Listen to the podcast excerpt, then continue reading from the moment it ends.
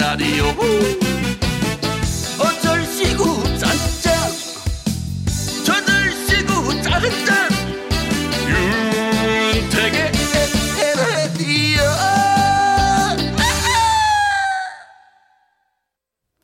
윤택의 에라디오 3부 시작했습니다. 오늘은 서울 후암동에서 김정환 씨가 동네 자랑 보내주셨어요.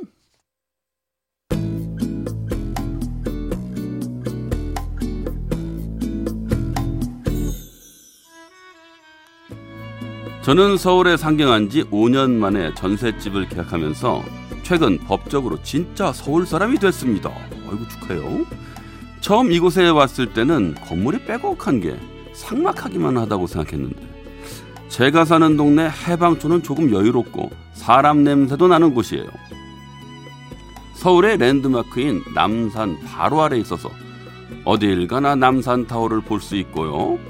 지대가 높아서 서울의 야경도 쉽게 볼 수 있답니다.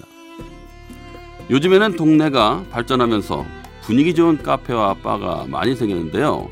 그래서 핫한 느낌과 오래된 골목의 편안함이 공존하는 곳이기도 해요. 동네 특유의 멋스러운 분위기가 있는데 그건 직접 와봐야 알 수 있습니다. 남산 및 언덕에 있는 작은 마을 해방촌. 저희 동네 정말 매력적이죠?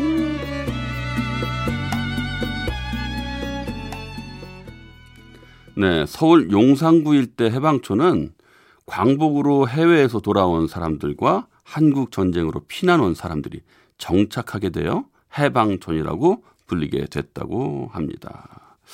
네. 저는 이 해방촌 잘 압니다. 제가 이 근처에 있는 용산 중학교를 다녔었거든요. 그래서 그 근처를 아주 잘 알고 있죠. 네. 최근에도 한번 갔다 왔어요.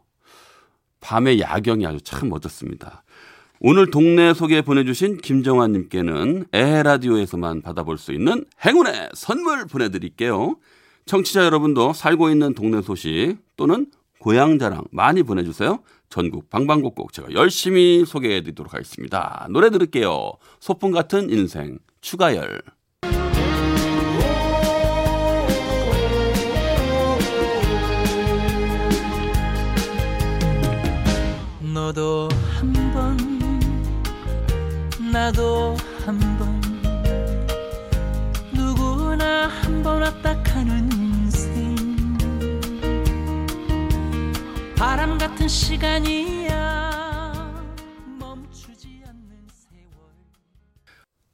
네, 오늘도 여러분의 첫사랑 사연 소개해드리겠습니다. 이은 리포터. 네, 다시 왔습니다. 네, 자 친구분들 중에 결혼 안 한 친구 있죠? 아, 그럼요. 있죠. 네. 있어요, 있어요. 솔직하게 네네. 그 결혼 안 한 친구분들 부러울 때 있죠. 아, 있죠. 언제 언제 그래요? 언제? 훌쩍 여행을 떠날 때랑 그리고 또 그 소개팅을 막 많이 할 때. 참 많이 하더라고요. 이렇게 소개팅을 할 때 그 그 꽁냥꽁냥 하면서 그 심장이 간질간질 하는 그 음. 그걸 들으면은 막 좀 부럽다. 어, 음. 이런 느낌이 들어요. 어, 우리 택디 그렇지 않아요? 글쎄요. 어머. 뭐가 글쎄. 아 지금 생활이 너무 만족스러우니까 그런가 봐요. 어머, 야승 이렇게 이렇게 하시기에요. 저도 만족스러워요. 네, 네. 철벽 방어. 빠밤. 어이구 참네. 자, 자 불금. 음, 네네. 오늘은 어떤 사랑 얘기가 도착했는지 궁금한데요. 오늘- 나의 첫사랑 이야기 사연으로 네. 한번 가볼까요? 네, 오늘은 익명이 아닙니다. 네. 서울 동작구에서 정혜림 씨가 보내주신 사연입니다.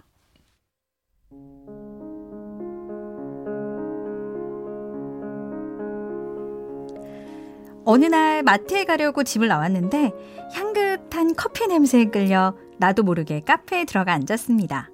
혼자 카페에 간 건 정말 처음 있는 일이었어요. 전 창가에 자리를 잡고 카푸치노 한 잔을 시켰어요. 평소에는 아까워서 사 먹지도 못했는데 그날은 왠지 기분을 좀 내보고 싶었습니다. 그리고 멍하니 카페 창밖을 보니 문득 생각나는 한 사람이 있었어요. 그러니까 고등학교 졸업하고 처음 직장 생활을 할 때 만났던 사람. 저희 첫사랑이 생각나더라고요. 그때 저는 세상 물정도 하나도 모르고 남자라고는 아빠 외에는 만나본 적도 없는 쑥맥 중에 쑥맥이었습니다. 그 사람은 우리 회사 거래처의 대리님이셨어요. 혜림 씨, good morning. 커피 한 잔 마셔요. 내가 탄 다방 커피 맛 어때요? 맛있네요. 제가 커피 하나는 아주 잘 타거든요. two two three 둘둘셋 알죠? 둘둘 셋이요? 음 커피들 프림들 설탕 셋. 아, 그거요? 저는 여기 거래처 올 때마다 혜림 씨 커피 타주고 싶어서 빨리 오게 된다니까요. 어 혜림 씨도 솔직히 저 기다리죠? 아니요. 에헤이 얼굴 빨개진 거 봐. 아유 혹시나 좋아하는 거 아니요? 어머, 어머, 어머. 뭐 아니에요.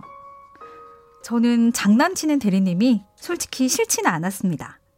매일 올 때마다 말을 걸어주고 커피 한 잔을 타주는 대리님이 기다려지는 날도 있었어요. 처음 사회생활을 하면서 어색하고 말 걸어주는 사람도 없었는데 대리님의 관심은 힘이 되더라고요. 그러던 어느 날이었어요. 혜림 씨 내일 일요일인데 일요일은 놀아야지. 별일 없으면 나랑 영화 보러 갑시다. 영화요? 어허 종로 3가 극장 앞에서 만나요. 영화표 끊어놓고 기다릴 테니까 꼭 와야 돼요. 응 알았죠? 올 때까지 기다릴 거야. 글쎄요. 음 튕기지 말아요. 꼭 나오세요. 전 아무 말 안 했지만 속으로는 마음이 두근두근 했습니다. 남자와의 첫 데이트였으니까 말이죠. 아침부터 전 어떤 옷을 입고 나갈지 옷장을 열고 이 옷 저 옷 입어보며 옷을 골랐습니다. 월급 받아 처음 산 구두를 신고 전 종로 3가에 있는 극장 앞으로 나갔어요. 혜림 씨 여기에요. 어, 안녕하세요. 야 이렇게 밖에서 보니까 어휴 더 좋다. 자자 들어가요. 우리 오늘 이 영화 보는 거예요? 네 한석규. 음 잔다야 주연의 접속. 제가 영화 잘 골랐죠?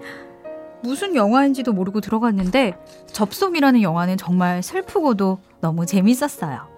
그리고 영화를 보면서 같이 팝콘을 먹을 때 대리님의 손이 살짝살짝 스칠 때마다 제 가슴은 또 뛰었습니다. 혜림 씨 영화도 봤으니까 우리 근사한 데 가서 저녁 먹어요. 저녁을요? 아이 그럼요. 우리 지금 데이트하는 거예요. 대리님은 저를 근처 레스토랑으로 데려갔습니다. 테이블 위엔 초가 있었고요. 우린 돈가스 두 개를 시켰죠. 야 이렇게 저 분위기 좋은 데서 보니까 혜림 씨 더 예쁜 거 알아요? 대리님이 살짝 제 손을 잡았습니다. 너무 부끄러워서 손을 살짝 빼고 고개만 숙이고 있었죠. 그게 사랑이었나 봐요. 사회생활을 하면서 처음 만난 남자, 낯선 이성에게 느끼는 감정. 그 후로 전 대리님이 오는 날만을 기다렸죠. 좋은 아침입니다. 대리님, 좋은 아침이에요. 오늘도 혜림 씨를 위한 커피 two two three 둘둘 셋. 오늘은 커피랑 이거 같이 드세요. 아침 못 드셨죠? 저는 집에서 정성스럽게 싸온 김밥을 대리님께 주었습니다. 날 위해서 김밥 싸준 거예요? 와 진짜 감동이네. 혜림 씨는 마음도 이쁘네요. 진짜 잘 먹을게요. 그 후부터 저는 콩닥콩닥 뛰는 제 마음을 담아 편지를 써서 대리님께 주었죠. 대리님은 고맙다는 말만 하고 답장은 없었어요. 그래도 전 좋았답니다. 얼마의 시간이 흐른 뒤 용기를 내서 대리님께 연락을 했어요. 대리님, 이번 주 일요일에 영화 안 보실래요? 이번에는 제가 영화 보여드릴게요. 아, 아 어쩌죠? 이번 주는 회사 일이 있어요. 아, 그래요? 그럼 나중에 보면 되죠, 뭐. 일요일까지 일하시고 힘드시겠어요. 혜림 씨 미안해요. 다시 연락할게요. 조금 실망이 되긴 했지만 회사 일이라니 어쩔 수 없다 생각에 친구와 함께 영화를 보러 갔습니다. 주말이라 그런지 영화관에 사람들이 꽤 많았어요. 전 친구에게 대리님 얘기를 하며 전에 대리님과 함께 갔던 레스토랑으로 친구를 데려갔습니다. 아, 여기가 대리님이랑 왔던 곳이야. 분위기 좋지?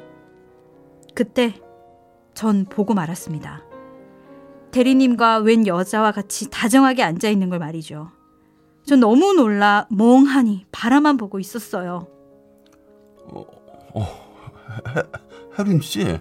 대리님, 오늘 회사에 일 있으시다면서요? 아이 그 그게 말이지. 아 그게 아, 대리님은 변명하느라 정신이 없었고 저는 울먹이며 식당 밖으로 뛰쳐나갔습니다. 그게 그 대리님과 마지막이었어요. 나중에 회사에서 들어보니 대리님은 새로운 여직원이 올 때마다 괜히 친한 척하며 추파를 던졌다고 하더라고요. 그 대리님 때문에 회사를 그만둔 친구도 있고 상처받은 사람이 한둘이 아니었다고 하더라고요. 처음 마음을 준 사람인데 처음으로 이성으로 감정을 느꼈던 사람인데 모든 게 거짓이었다니 너무나 속상했습니다. 그 후 남자를 만나는 게 조금 힘들긴 했는데요. 시간이 지난 후 착하고 좋은 남편을 만나서 잘 살고 있습니다. 그래도 가끔씩 생각날 때가 있는 걸 보면 아마 첫사랑이라 처음 마음을 준 사람이기 때문이 아닐까 싶어요.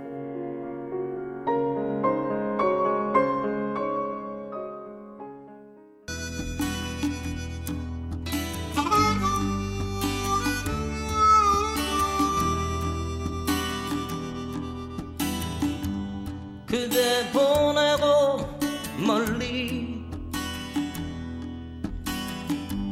가을 새와 작별하듯 그대 떠나 보내고 김광석의 너무 아픈 사랑은 사랑이 아니었음을 듣고 왔습니다. 네. 네, 아, 의미하는 바가 크네요. 아니 이거 네, 욕해도 돼요 이거? 욕하세요. 안 해도 된다고요? 제가 입을 틀어 막아줄게요. 둘, 아 진짜 셋. 너무 주먹으로 치시려고. 아니 근데 진짜 이 남자분이 대리님이 네, 진짜 너무 못된 거 아니에요 진짜? 어, 어 진짜 좀, 좀, 좀 나쁜 나쁜 놈 같은데. 네, 나, 지금 우리? 제작진분들이 네, 네, 네. 우리 택티 오랜만에 역할이 좀 잘 어울렸다고. 너무 찰떡 같은 찰떡 같은 아, 역할이었다. 뿜었네, 뿜었어. 아 그래서 너무 감정이 이입이 돼가지고 지금 네, 아니 이 진짜. 저는 남자로서 지금 이 대린 이 대리의 네. 그 행태를 네네. 전 파악했어요. 뭐예요? 이미 그럴 줄 알고 있었어요. 아 그래요? 네. 너무 친절하다 싶었어. 아 맞아요.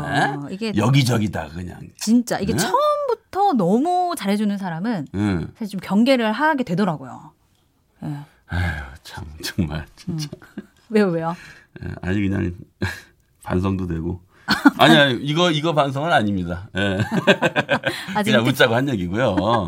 아 택티도 택티도 이러시는 스타일이에요 아니 그러면? 아니. 근데 제가 예, 어렸을 때 네네. 너무 여자들한테 친절하다고 그런 핀잔을 들었어요. 아좀 잘해주시긴 하는 편이에요 진짜. 왜냐하면. 저는 그 남자 사병제였기 때문에 네네.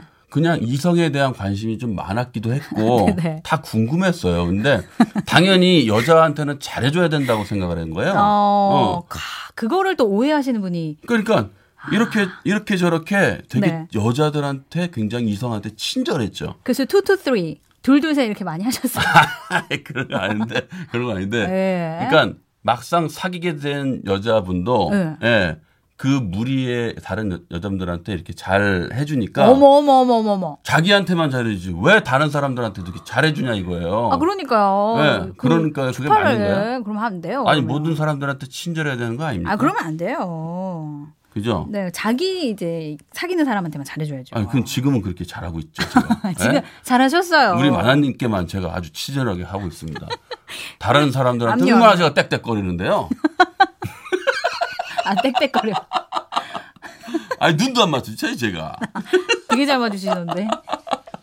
아 근데 이 얘기를 하는 동안 예, 조금 화가 났어요. 진짜. 어, 저도. 예, 모든 사람한테 이렇게 하면 이거는 굉장한 의도가 있었던 사람입니다. 아 네. 이거는 똑같이 좀 당해봐야 예, 정신을 차리지 않을까 네. 싶습니다. 예, 그래요, 맞아요. 당해봐야 돼요.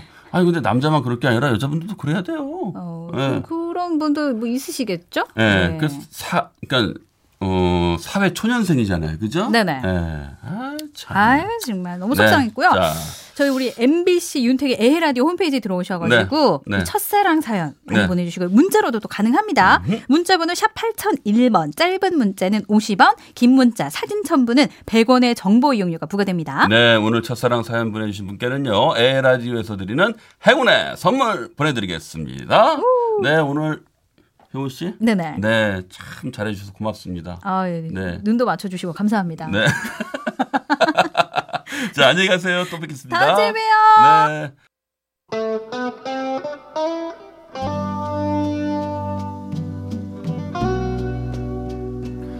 하루를 마무리하는 이 시간, 여러분의 지친 몸과 마음 음악으로 달래드릴게요. 택디의 별이 빛나기 전에.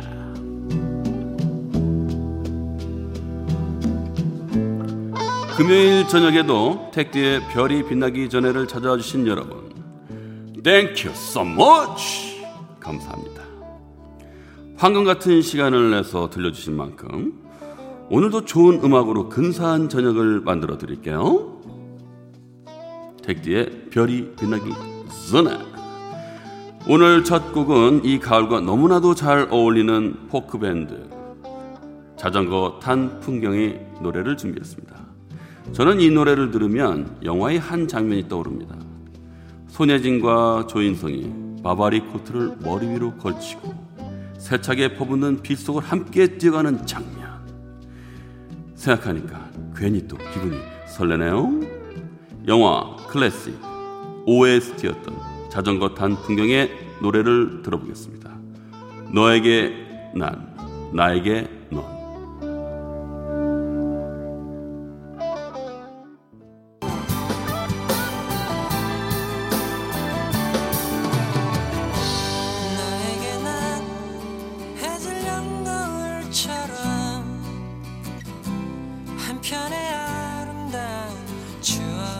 되고 소중했던 우리 부르던 나를 기억하며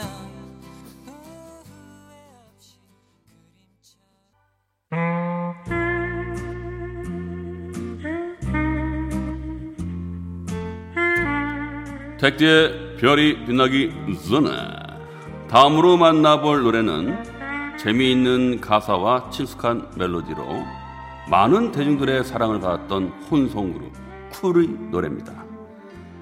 이 그룹의 노래는 참 맛깔나다라는 표현을 쓰고 싶네요. 학창 시절 이재훈의 반가르마 머리를 따라했다가 두발 단속에 걸려서 머리카락을 싹둑 잘렸던 학생들이 정말 많았던 걸로 기억나는데요. 쿨의 노래 중에도 오늘은 이 날씨와 아주 잘 어울리는 슬로우 템포의 발라드 곡 준비했습니다. 쿨이 부릅니다. 작은 기다림.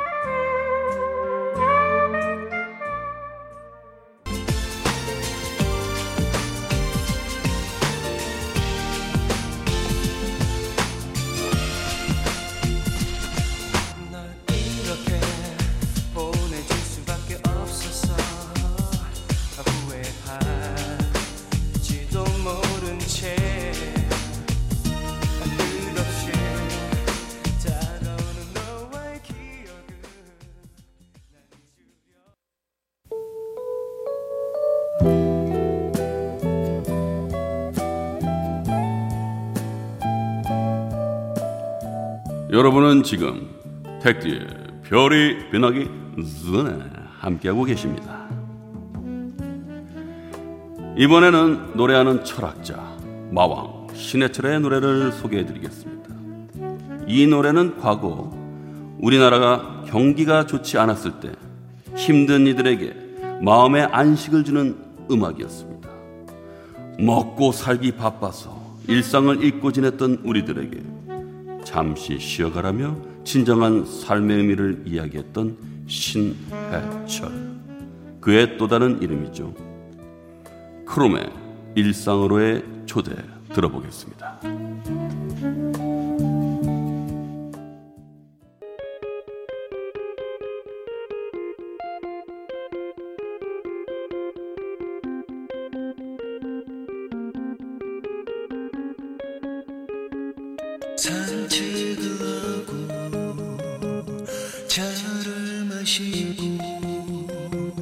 때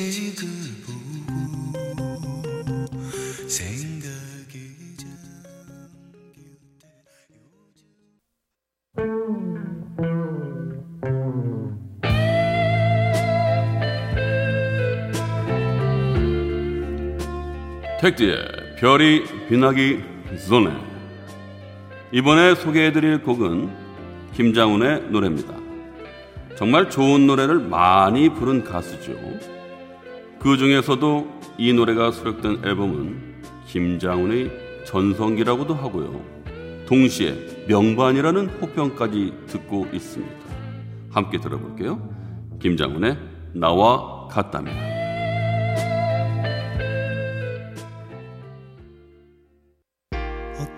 약속도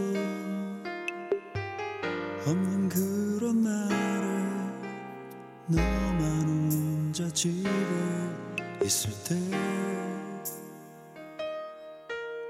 넌 옛 생각이 나는지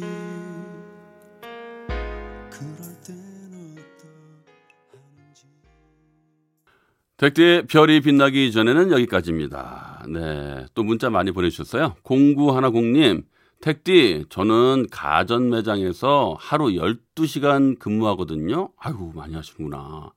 며칠 전 공기청정기 사간 고객이 가져가서 써놓고는 마음에 안 든다고 매일 와서 뭐라고 해요. 진짜 집에 가고 싶네요. 육체 노동에 감정 노동까지 더블입니다. 아이고, 묻고 더블로 가셨군요. 이거 어떡하면요. 이 서비스 쪽에 종사하시는 분들이요. 참 고생이 많으시죠. 네. 저 잘 압니다. 네. 그 참 비유 맞춰야 되는 게 참 쉽지 않죠. 또 매출도 해야 되고. 네. 뭐 사는 게 다 그렇지 않겠습니까? 힘내십시오. 아주 힘내세요. 화이팅입니다. 파라나 두라나님. 이젠 택시 하면 자이님보다 에라디오 생각이 나네. 엄마, 엄마, 엄마. 서운한 거 아니죠? 아, 전혀 서운하지 않습니다. 아유, 고맙습니다. 정말 저는요, 이렇게 말씀해 주시는 것만으로도 너무 감사합니다. 네. 네, 어, 이제 인사드려야 될 시간이네요. 저희는 다음 주 월요일 8시 10분에 인사드릴게요. 에라디오 만세, 만세, 만만세!